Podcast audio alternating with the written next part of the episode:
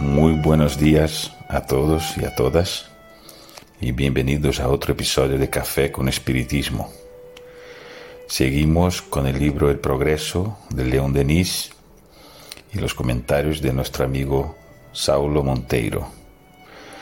Y hoy hablaremos sobre el pasado y el futuro. Estoy impresionado con el pensamiento tan actual de León Denis. Cuando puedas, echa un vistazo en este libro que estamos discutiendo aquí, porque allí el autor une muy lúcidamente los elementos tan necesarios de la evolución individual y social. Si caminamos mirando solo hacia adentro, caemos en el error de no ayudar al mundo externo a caminar también si nos enfocamos solo en el exterior, nos olvidamos de la reforma del carácter, la reforma íntima. Denis no olvida nada. Es impresionante. Comienza con una descripción general. De siglo en siglo, el hombre, por su genialidad, triunfa sobre los obstáculos acumulados en su camino.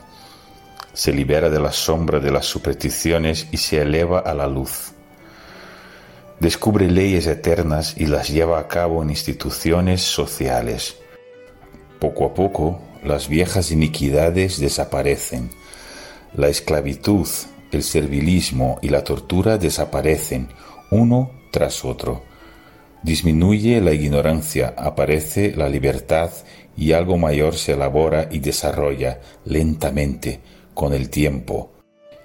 Es la civilización la que tiende a universalizarse, uniendo a los pueblos en una aspiración común para formar el gran ser colectivo, el ser humanidad.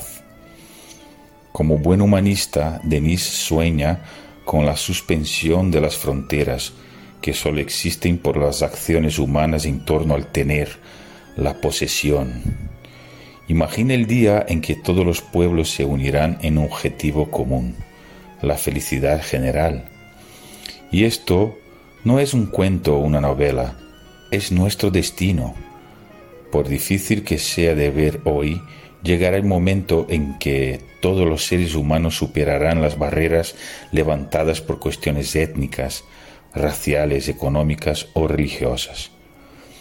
Las diferencias que nos caracterizan son prueba de la diversidad divina y no de una distinción en la naturaleza. ¿Y cuáles son los valores que nos conducirán a este destino común? Le preguntaría yo a Denis.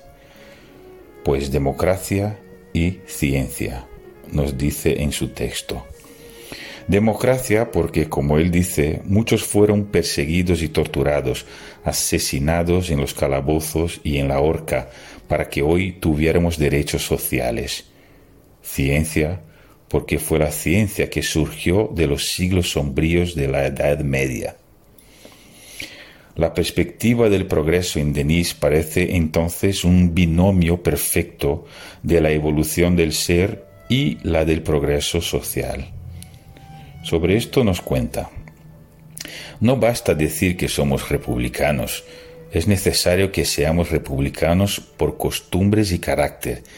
Es necesario que cada uno de nosotros trabajemos para educarnos, moralizarnos y convertirnos en mejores personas.